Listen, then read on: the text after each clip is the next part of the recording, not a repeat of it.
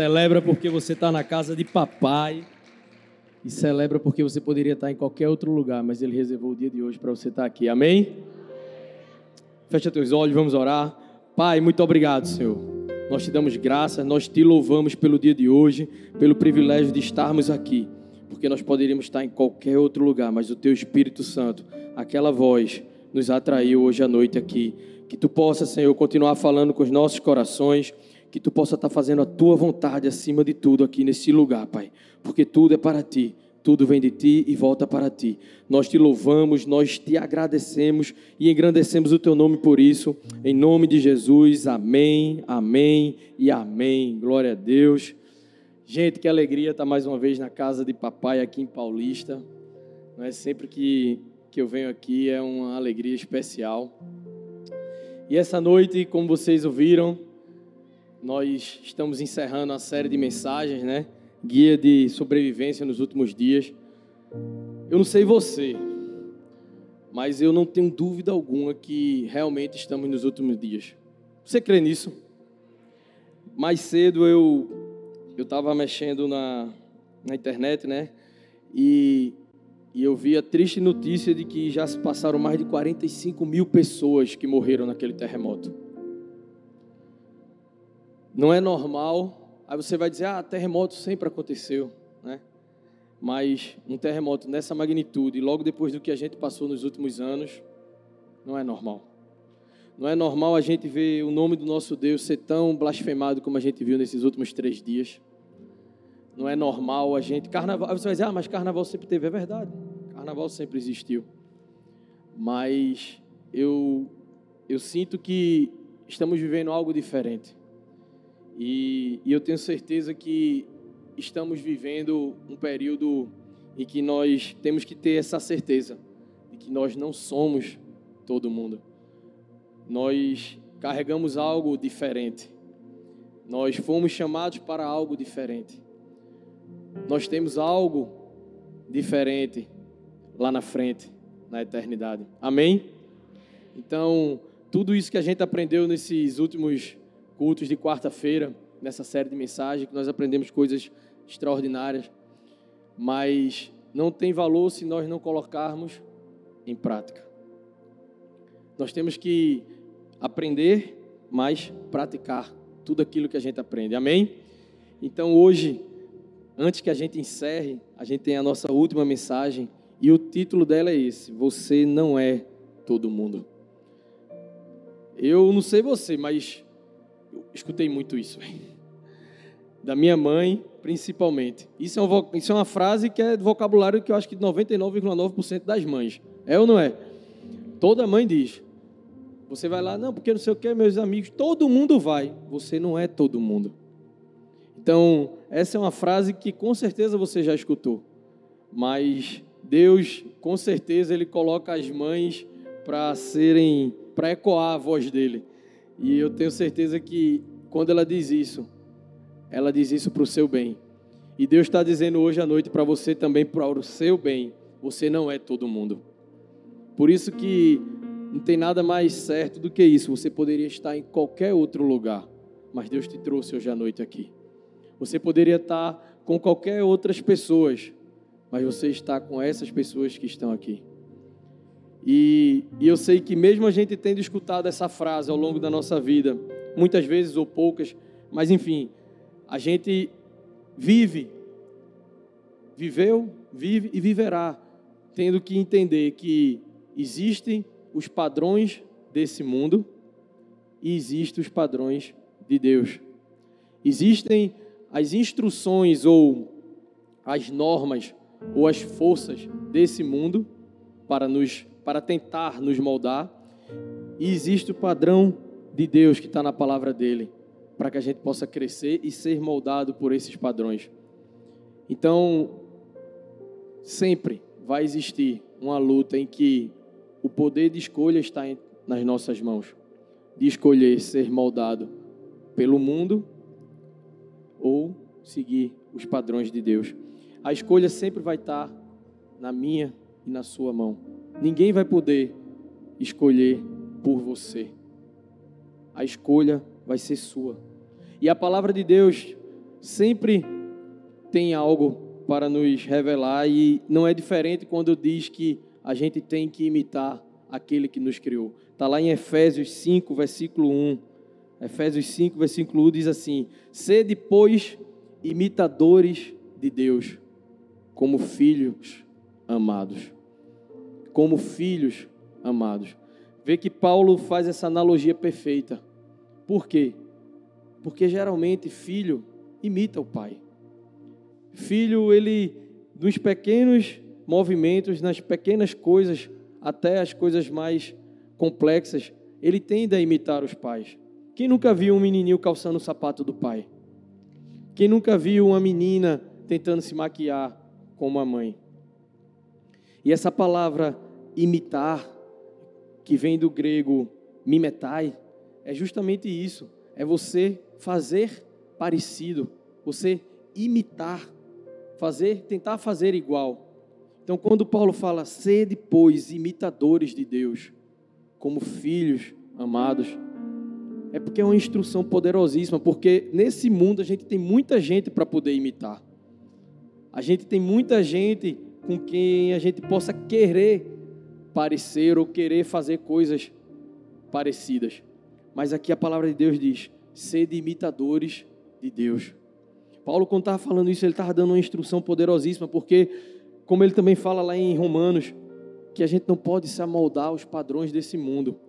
A gente tem que se moldar com os padrões dele, para que a gente possa experimentar a boa, perfeita e agradável vontade dele. Então, se nós entendermos que esse tipo de imitação que Paulo está falando é imitar atitudes, ou seja, imitar atitudes de Jesus, imitar o caráter, imitar o caráter de Jesus. Se a gente entender que ele está falando para que nós possamos ser cada vez mais parecidos com Ele, a gente vai ver que nossa vida vai sendo transformada, nosso, nosso intelecto, a nossa perspectiva, o padrão de Deus vai sendo impresso nas nossas vidas. Amém? Então que a gente possa entender que sermos imitadores de Deus é fundamental para a gente viver o melhor dele aqui na terra. Porque, como eu falei, nós carregamos, o Deus nos criou para carregarmos algo diferente, que é o Espírito dele. E se o Espírito dele que habita em nós vai nos transformando, vai nos fazendo parecer cada vez mais com ele, as pessoas irão olhar para nós e não ver a nós mesmos. A gente tem que buscar ser cada vez mais irreconhecível, a ponto de que as pessoas nos vejam e não vejam a gente, vejam Jesus. Porque se nós levarmos ao pé da letra a palavra cristão, é justamente isso, é um pequeno Cristo. Se você se diz cristão, se nós somos cristãos, nós temos que parecer cada vez mais com Ele. Hoje é quarta-feira de cinzas. Eu não sei como foi o seu feriadão, onde você esteve, por onde você andou. Eu sei que você está hoje aqui e Deus tem algo para te dizer. E, na verdade, muitas coisas para te dizer. E a primeira delas é: Eu te amo. Eu te amo e quero te fazer cada vez mais parecido comigo. Eu te amo e quero te fazer mais parecido comigo para que outras pessoas não te reconheçam e que você possa viver o melhor dessa terra. Para que a gente não não faça como essa historinha aqui. Beth Carlson, uma autora norte-americana, uma escritora, Certa vez ela contou que um pai estava estudando para dar uma palavra, para ensinar na, na escola dominical. E o tema da, da lição era as marcas de um verdadeiro cristão. E aquele homem se preparou, estudou, se dedicou para dar aquela lição na escola dominical, até que na véspera da aula ele chamou a esposa para debater alguns pontos, para discutir e estudar mais ainda para aquela lição. E vendo os pais estudarem e vendo o que o pai estava dizendo para a mãe, o filho mais novo daquele casal olhou para eles e disse: Pai, eu acho que eu nunca vi um cristão em minha vida. Veja que forte.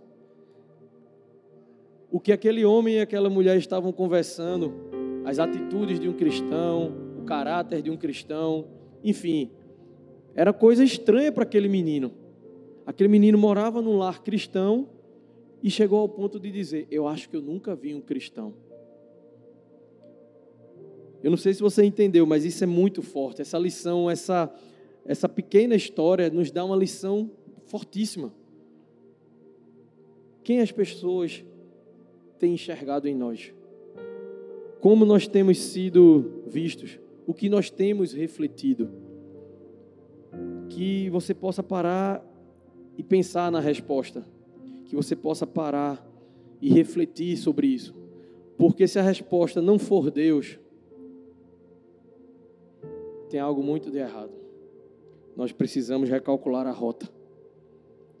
Se nós não estamos agindo de acordo com atitudes de cristão, tem algo de errado. Tem algo de errado e a gente precisa corrigir, afinal, estamos nos últimos dias. Afinal, nós estamos nas últimas horas porque para Deus um dia são mil anos, mil anos é um dia, então estamos nos últimos dias. Então a gente precisa recalcular essa rota. No fim dos tempos, precisamos ter muito cuidado com quem estamos parecendo. Nos últimos tempos, nós temos que ter muito cuidado quem nós estamos imitando.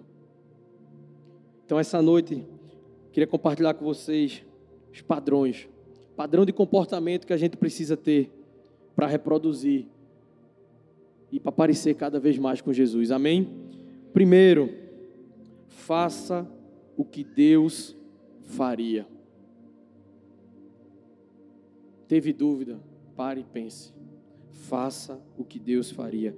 Anota aí, Filipenses, capítulo 2, 4 ao 8. Cada um cuide não somente dos seus interesses, mas também dos interesses dos outros.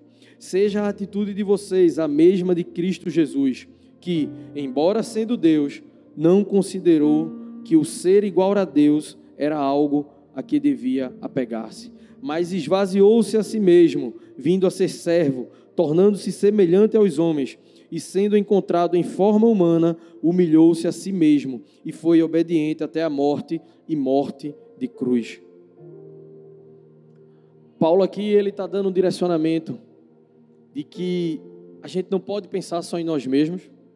Pelo contrário, a gente tem que pensar no nosso próximo. A ponto de nos esvaziarmos e não buscar as nossas vontades, os nossos desejos, mas buscar servir ao nosso próximo. Buscar servir em amor. Porque se Jesus foi capaz de obedecer e obedecer até ter morte de cruz, quem somos nós para não obedecermos e descer, sair do nosso pedestal, sair da nossa posição de orgulho de vaidade e obedecer e se submeter à vontade de Deus? Porque a frase é essa: faça o que Deus faria. Foi o que Jesus fez. Jesus veio para servir. Jesus veio para se esvaziar mesmo ele sendo rei, mesmo ele sendo Deus. Quem nós pensamos que somos para não servir também? Quem a gente pensa que é para a gente não servir e não viver em comunhão, não viver em unidade e não se preocupar com o próximo e não se alegrar com a alegria do nosso próximo e não se entristecer com a tristeza do nosso amigo, do nosso irmão. Filipos era uma colônia romana. O povo de, de Filipos, os filipenses, eles eram romanos. Eles já entendiam, a, já tinham essa ideia de comunidade. Afinal, Roma era um império poderosíssimo e um dos pontos fortes de Roma era isso. Ele tinha, o império tinha várias colônias e elas estavam interligadas, mesmo que à distância, elas cooperavam para o crescimento do império. Então, Paulo estava dando a direção para um povo que já tinha uma noção de que a unidade fazia força. Mas ele estava dando essa direção porque ele sabia que Ali tinha um interesse comum do império. Mas quando se tratava em um a um, em se preocupar com aquela pessoa próxima, ele sabia que era necessário se esvaziar, deixar a sua prioridade de lado, a sua vontade, para poder servir ao seu irmão. Então, Filipenses, a carta Filipenses dá um direcionamento que poderia parecer básico, como às vezes a gente acha que isso é básico, servir. Porque a gente escuta muito sobre isso. A gente escuta muito que Jesus veio como servo, veio para servir. Jesus lavou os pés dos apóstolos. A gente já ouviu muito isso. Mas lembra que eu falei no início? Não é o que a gente sabe, é o que a gente faz. Não é o que a gente escuta ou já ouviu falar, é o que a gente pratica. Então Filipenses dá essa orientação porque se Jesus ele pôde se humilhar a ponto de descer do céu, a ponto de abrir mão da sua grandeza, da sua realeza, da sua santidade, e se humilhou a ponto de obedecer o Pai até a morte. Se nós entendemos que a gente precisa fazer o que Deus faria, a gente também tem que entender que fomos feitos para servir, para amar e para dar o nosso melhor àquelas pessoas que nos cercam. Amém? Seja a atitude de vocês a mesma de Cristo. É isso que Paulo está dizendo. E se ele fala em atitude, atitude não são só com palavras.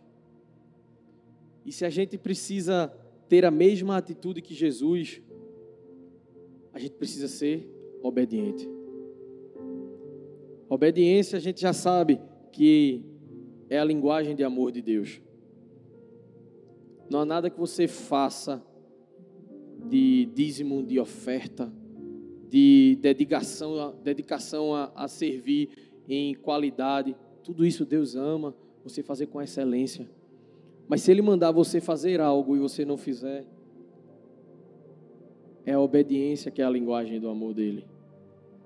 E Jesus ele foi obediente até o fim. Então, se nós precisamos ser e ter atitudes como a dele, a gente precisa obedecer. Afinal de contas, toda a nossa vida ela resulta de escolhas e atitudes. Quando você toma uma escolha, quando você toma uma decisão, mais na frente vai vir uma atitude. Então que as nossas atitudes sejam embasadas em obediência.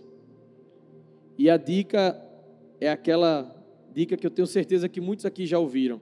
Na hora de fazer, na hora de tomar uma decisão, na hora de frequentar determinado local, na hora de ir para determinado ambiente, você para e pensa: o que Jesus faria no meu lugar? Isso parece tão clichê, a gente já escutou tanto isso. Mas se a gente quer parecer com Ele, é o que a gente tem que pensar. O que Jesus faria no meu lugar? Eu perguntei se.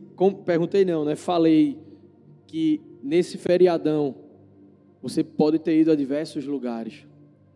Se porventura você foi para algum lugar que Jesus não estaria, pode ter certeza que se você se arrependeu, Ele já perdoou.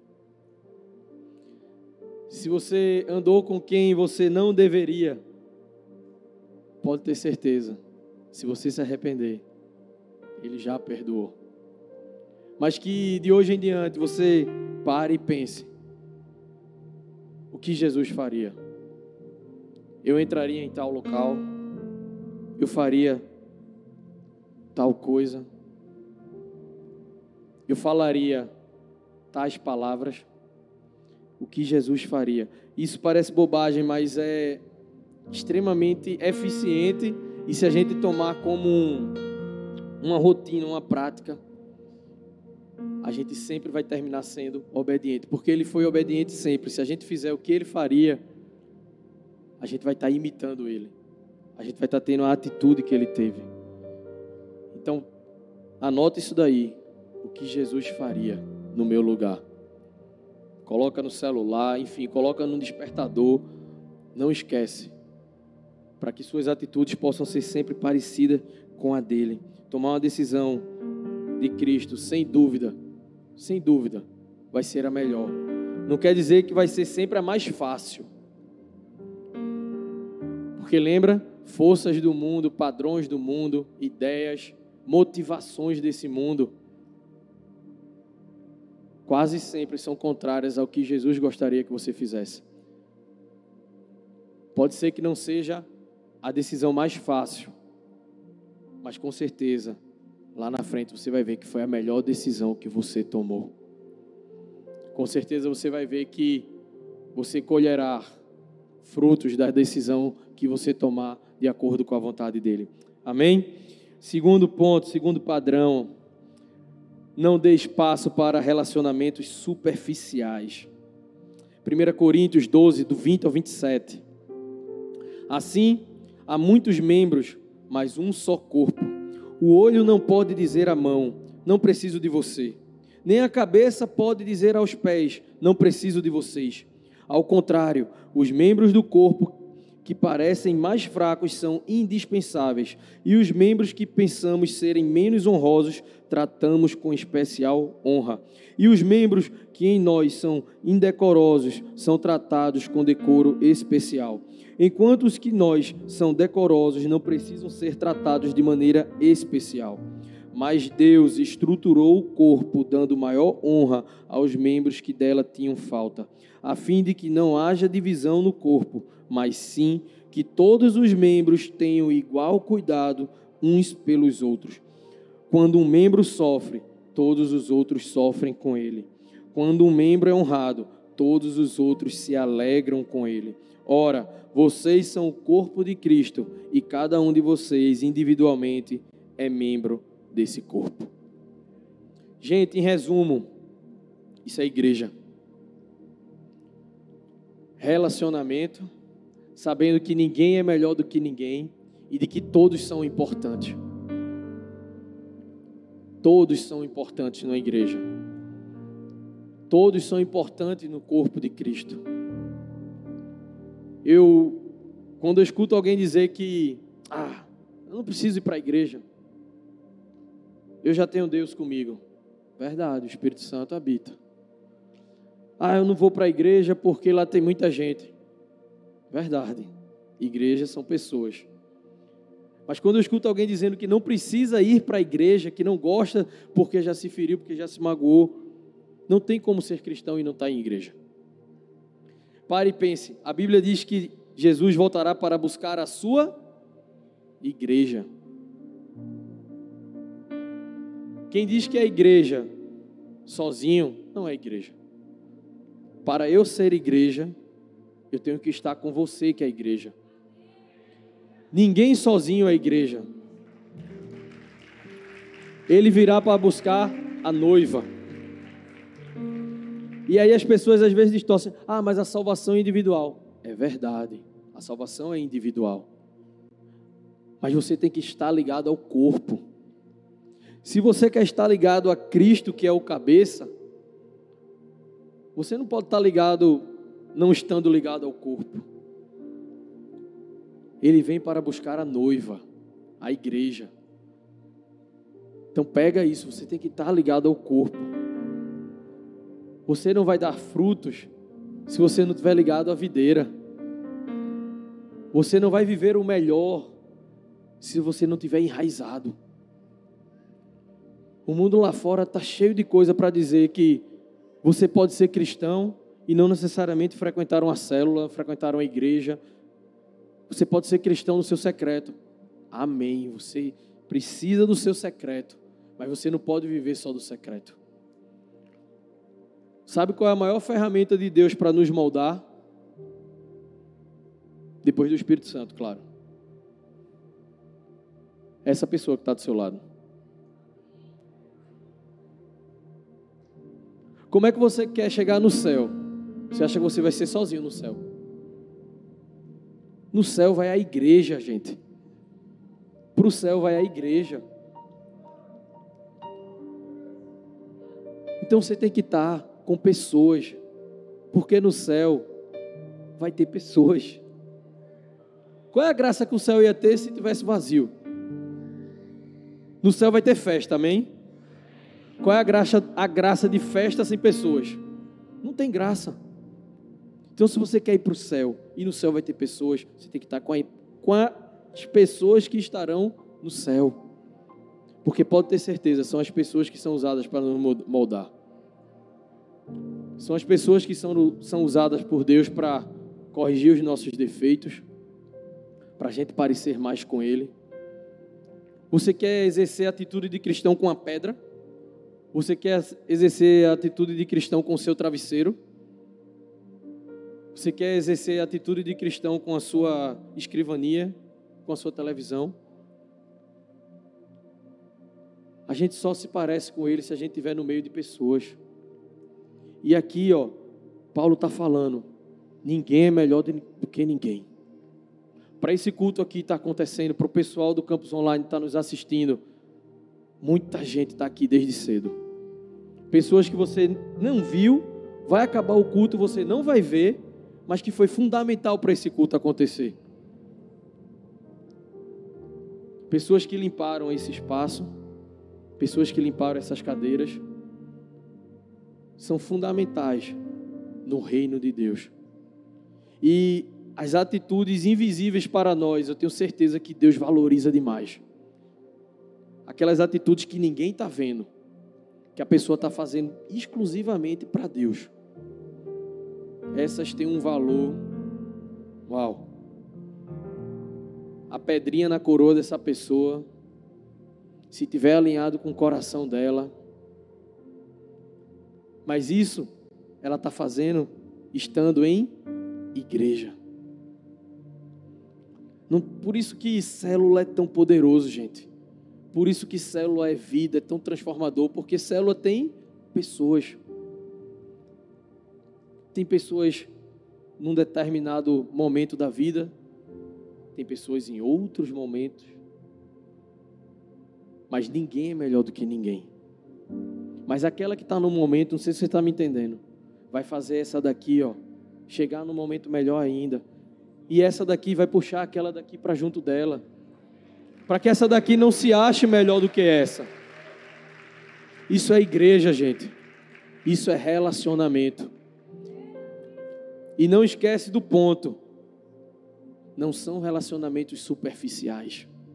O mundo vem tentando nos imprimir uma ideia de que o melhor é ser conhecido por todos, mas não ter relacionamento íntimo com ninguém. É ou não é?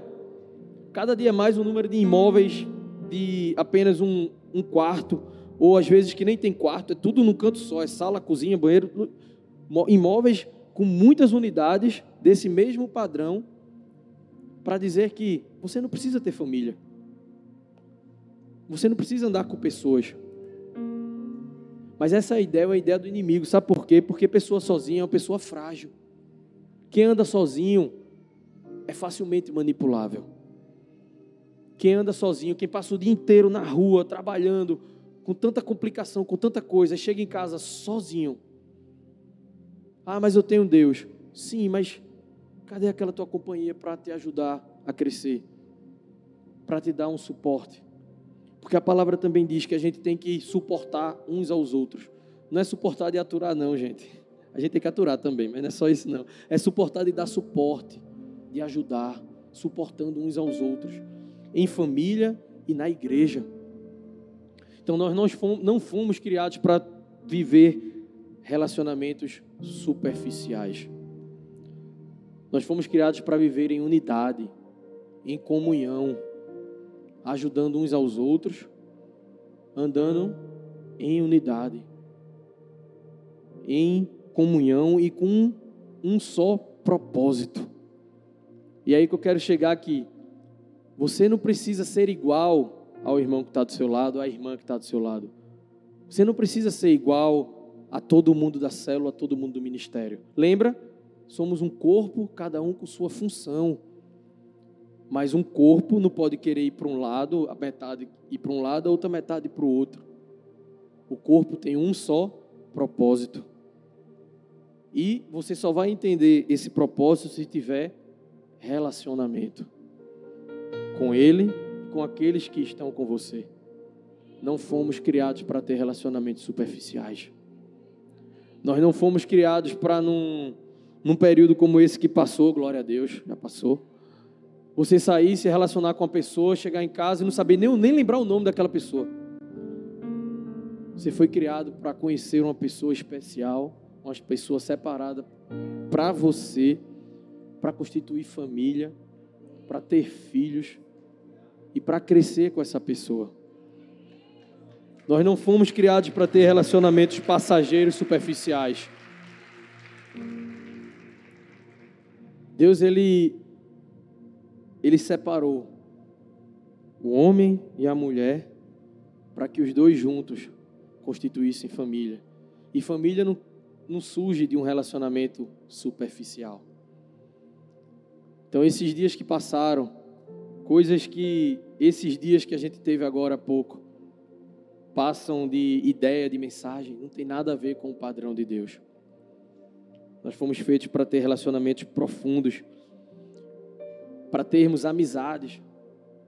Agora a gente tem que entender que a amizade requer amor, requer renúncia, requer perdão, requer humildade e muito altruísmo.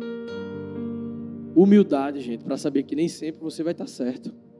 Para você saber que você precisa reconhecer os seus erros. E um amigo de verdade não é um amigo que está sempre dando tapinha nas suas costas.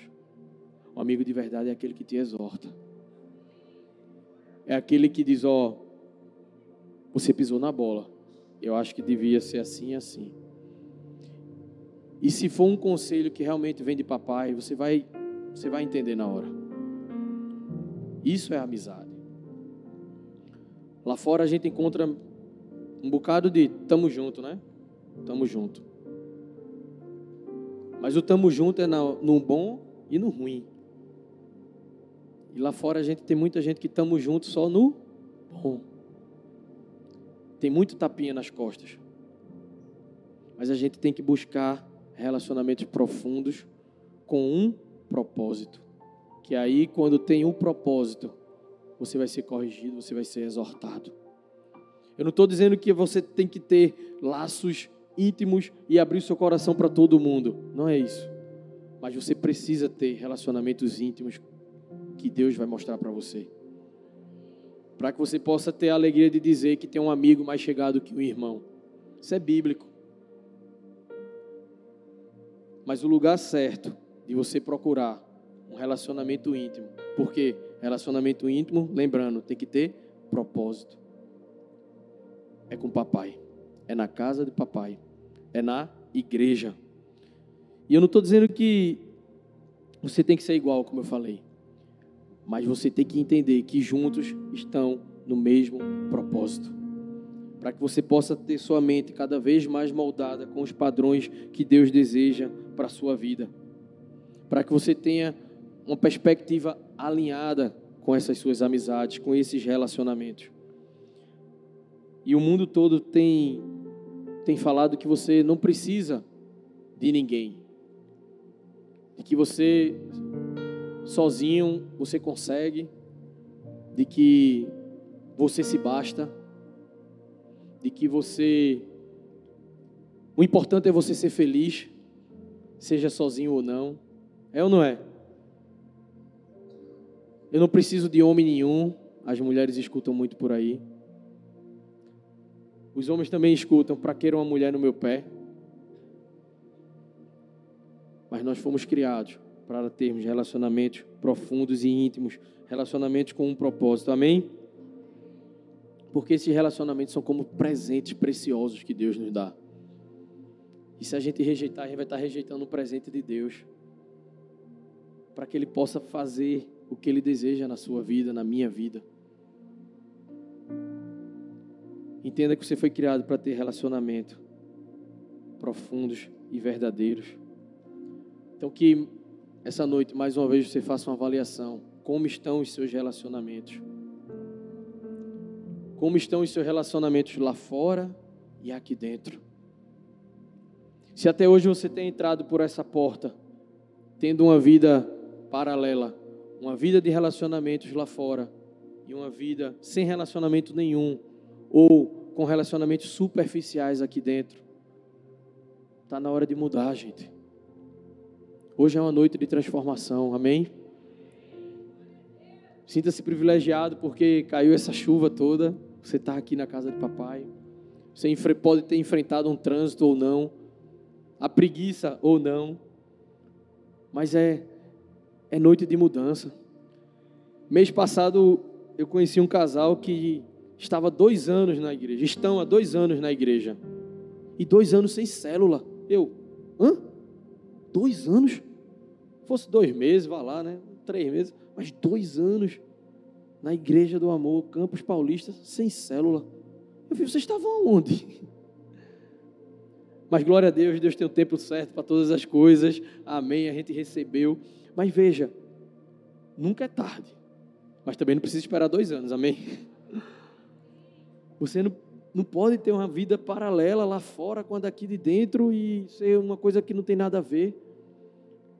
Para você estar conectado no corpo, você tem que ter relacionamento, tem que servir, tem que estar em célula, tem que fazer encontro com Deus, tem que servir no encontro com Deus. Amém? É isso aí. Tem que, tem que estar inserido, gente. Tem que estar ocupado com as coisas de Deus. Aí você vai dizer: Ah, mas eu tenho muita coisa, eu sou muito ocupado. E aí eu vou dizer algo que provavelmente você já ouviu. Quando você cuida das coisas de Deus, Ele cuida das suas coisas. Você não pode dar desculpa de que você não tem tempo para ir para a célula, você não tem tempo para servir, você não tem tempo. Não pode. Estamos nos últimos dias. Outra coisa que eu digo às vezes é: a gente não pode ser aquele cristão, ó, montanha russa. Uma hora bem, outra hora mal. Isso na fé ou no, no relacionamento com Jesus. A gente não pode ser assim. A gente tem que ser assim, ó. Deus ele é ilimitado. Ele é infinito. Então, quanto mais você buscar, você nunca vai chegar a total conhecimento dele. Eu não sei você, mas eu quero conhecer o máximo possível. Eu quero conhecer o máximo que eu puder de Deus, mesmo sabendo que eu não vou chegar até o final. Mas eu quero conhecer o máximo.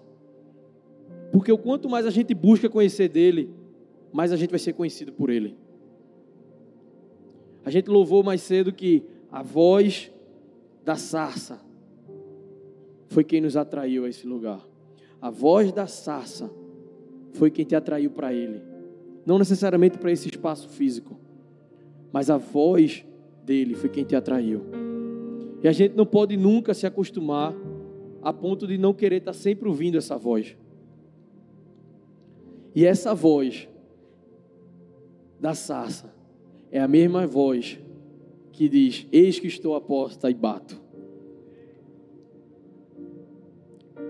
E às vezes você pode estar abrindo a porta, mas não deixando ele entrar.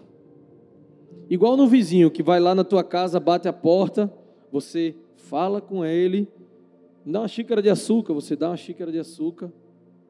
Você conhece o vizinho, sabe quem é, mas não chama ele para dentro. A mesma coisa Jesus. Você já ouviu falar? Você sabe que ele existe?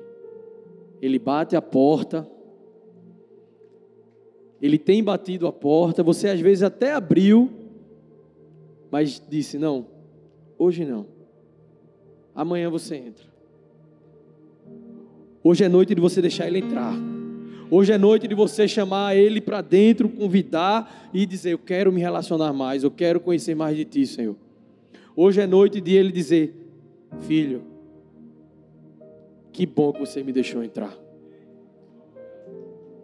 Sabe por quê? Porque a mesma voz da sassa é a mesma voz que bate a porta e vai ser a mesma voz que um dia você vai ouvir: servo bom e fiel. Adentra a casa do teu pai. Servo bom e fiel. E eu quero ouvir não só servo, eu quero ouvir filho. Vem. Porque pode ter certeza que essas três situações têm uma outra situação, que é a mesma voz que vai dizer: E essa eu não quero que ninguém escute aqui. Eu não quero ouvir, não quero que ninguém ouça. Aparta de mim que eu não te conheço. Ah, mas eu ia para a célula, eu ia para a igreja, eu servia. A palavra não fala isso, né? A palavra faz: No teu nome, Senhor, nós expulsamos demônios, no teu nome nós curamos enfermos. Vê, muito mais do que ir para a célula, muito mais do que vir para a igreja. Curar, expulsar demônios. E ele dizer: Aparta de mim que eu não te conheço.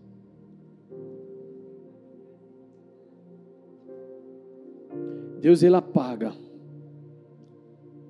todo o nosso pecado, todos os nossos erros, de uma vida inteira, quanto mais de três dias.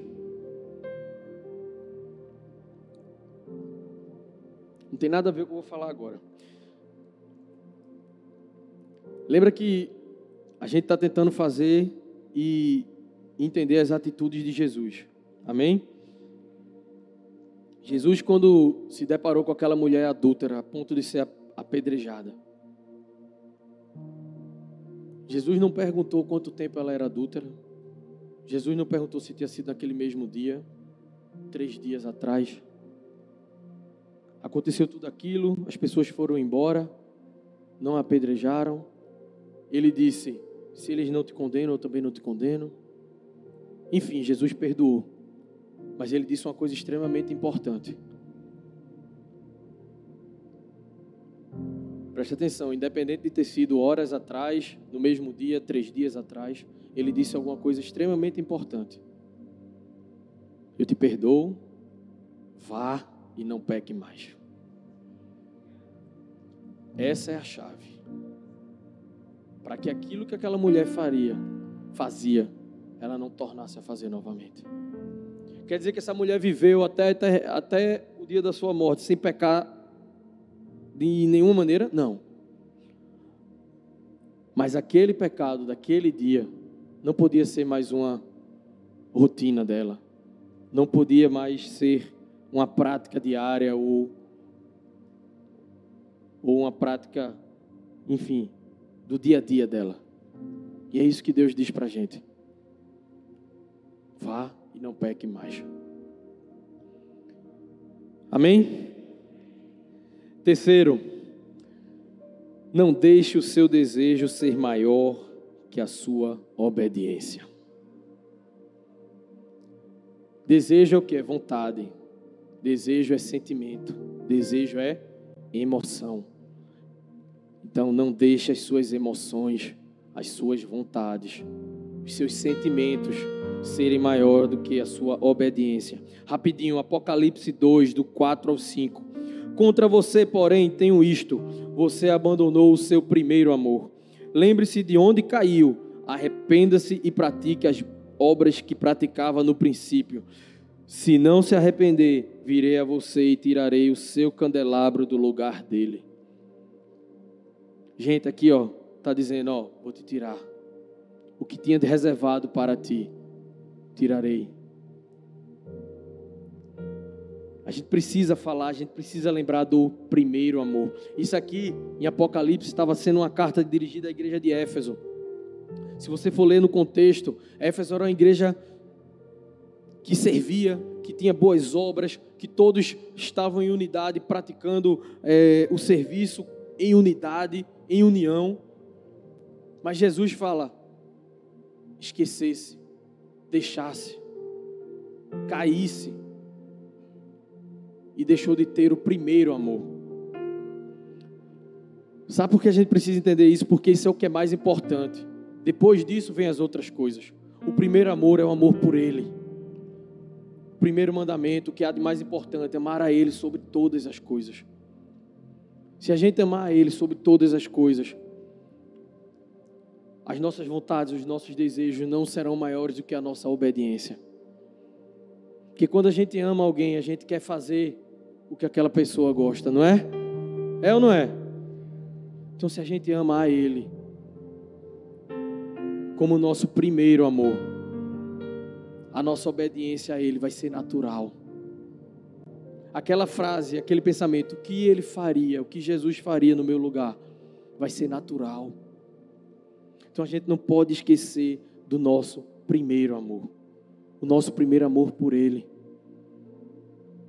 Por isso que não, não tem chão mais limpo, não tem cadeira mais limpa, não tem luz melhor do que se não for feito por amor a Ele. Tudo é para Ele. Pelo primeiro amor. Mas a gente não pode deixar que as coisas desse mundo nos sufoquem a ponto da gente esquecer desse primeiro amor. A gente não pode deixar que as questões pessoais, os nossos problemas, as nossas angústias nos façam esquecer desse primeiro amor. A gente escuta por aí, né? Todo dia eu tenho que matar um leão. É ou não é? Porque lá fora não está para brincadeira. É verdade. O mundo jaz no maligno. Então todo dia é uma luta. É verdade. Mas que você possa pensar, ao invés dessa frase, eu tenho que matar um leão todo dia. Você possa pensar todos os dias ao acordar e pensar: eu tenho um leão para amar. Eu tenho um leão que eu possa amar. E eu tenho um leão que luta por mim. E que se você obedecer esse leão, você viverá o melhor dessa terra. Você vai viver de acordo com a vontade dele, com os padrões dele. E que ele possa dizer: Eu conheço as tuas obras, eu conheço o teu serviço, e eu conheço o teu coração. Que a gente possa guardar o primeiro amor, que a gente não perca o primeiro amor por ele. E essa noite ele está aqui, eu volto a dizer, para dizer: Eu te amo, e eu quero continuar te amando, eu vou continuar te amando e eu quero me relacionar com você. Eu quero sentar na mesa com você. Eu quero entrar, eu quero fazer morada. Eu quero me relacionar. E por que é tão importante a gente não esquecer o primeiro amor? Porque é uma ordenança, é um mandamento. Por isso que no versículo fala: tenho, porém, contra ti que abandonaste o teu primeiro amor. Lembra-te, pois, de onde caíste. Caíste, caiu, é pecado. Quando a gente esquece o primeiro amor, é quando a gente coloca algo no lugar desse amor. E se a gente coloca algo no lugar do amor por Deus, do primeiro amor, a gente vai estar pecando. A gente vai estar se afastando. Por isso que, sem o amor por Ele, a gente vai ter cada vez mais vai estar cada vez mais distante dele. Sem o amor, sem o primeiro amor, a gente vai estar cada vez mais distante dele. A gente tem que buscar é alimentar esse amor, se relacionar, conhecer mais dele, porque quanto mais a gente conhece, mais a gente se apaixona por ele. Que a gente possa ser movido por esse amor. Que a gente possa não dar lugar a esse local especial onde a gente guarda o primeiro amor por Ele, para as coisas desse mundo. Muito menos para as nossas vontades, para as nossas paixões. Então, essa noite, preste atenção, preste atenção. Reflete nessa frase. Considerando a maneira como eu vivo, a cada dia, o que é maior? Meu desejo de agradar a Deus em tudo que faço ou a minha auto gratificação. Em resumo, o que é que é importante? É você ser feliz ou obedecer a Deus? Porque o mundo diz exatamente isso. O importante é eu ser feliz. E aí eu vou dizer algo forte. Nós não fomos criados para sermos felizes. Como assim, Stanley? Peraí. Eu vim aqui para sofrer. Não. Nós fomos criados para obedecer. E depois vem a gratificação, gente. Porque o que o mundo oferece é passageiro demais. Essa felicidade que nos é apresentada é muito efêmera. É um sopro. Por isso que a gente não pode ser movido por essa felicidade. A gente tem que ser movido pela eternidade. E a eternidade ela é movida por obediência a princípios, a valores, a mandamentos. Deleita-te no Senhor e Ele satisfará o desejo do teu coração. Tem como você ter o desejo do seu coração satisfeito e não ser feliz? Tem? Não tem. Mas não é buscando a felicidade em primeiro lugar. É buscando agradar a Ele. E só se agrada a Ele através da obediência. Fica de pé no teu lugar.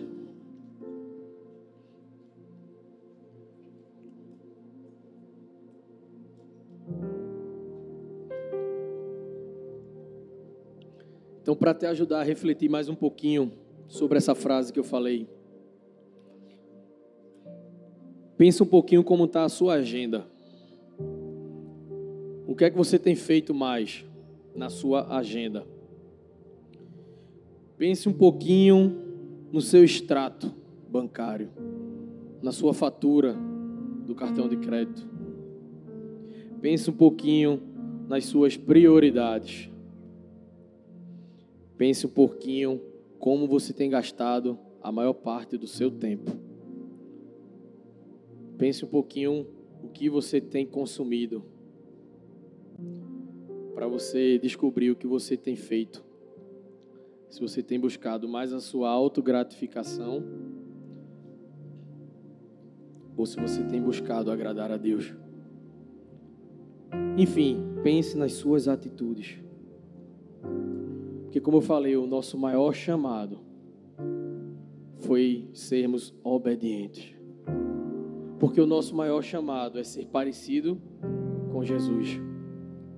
E Jesus veio para ser obediente. Lucas 22, 42. Afasta de mim esse cálice, mas que seja feita a tua vontade. Até o último instante, ele obedeceu e nós, como filhos de Deus, não fomos criados para ter uma vida miserável, infeliz, muito pelo contrário. Nós fomos chamados para ter uma vida abundante. Uma vida abundante. Mas não abundante com aquilo que o mundo oferece. Porque para abundar tem que permanecer. E o que o mundo oferece é passageiro, gente. Para abundar, você acumula não riquezas, porque ó, a gente nem leva. O que a gente acumula é conhecimento dele, é intimidade, é relacionamento. Nós fomos chamados para sermos abundantes. Nós fomos chamados para transbordar. Você foi chamado para ter uma vida maravilhosa, mas de acordo com os padrões dele, que são eternos. Por isso que a palavra diz: não adianta buscar riquezas, tesouros. Não adianta buscar o que o mundo oferece. Que vai tudo ser queimado, como feno, palha. Não adianta buscar o que o mundo oferece. Afinal de contas, você não é. Você não é. Você é filho amado. Você é filho amado. Diga para você mesmo: Eu sou amado. Eu sou amado. E quando o mundo tentar te oferecer algo diferente disso, você vai dizer: Eu não sou todo mundo.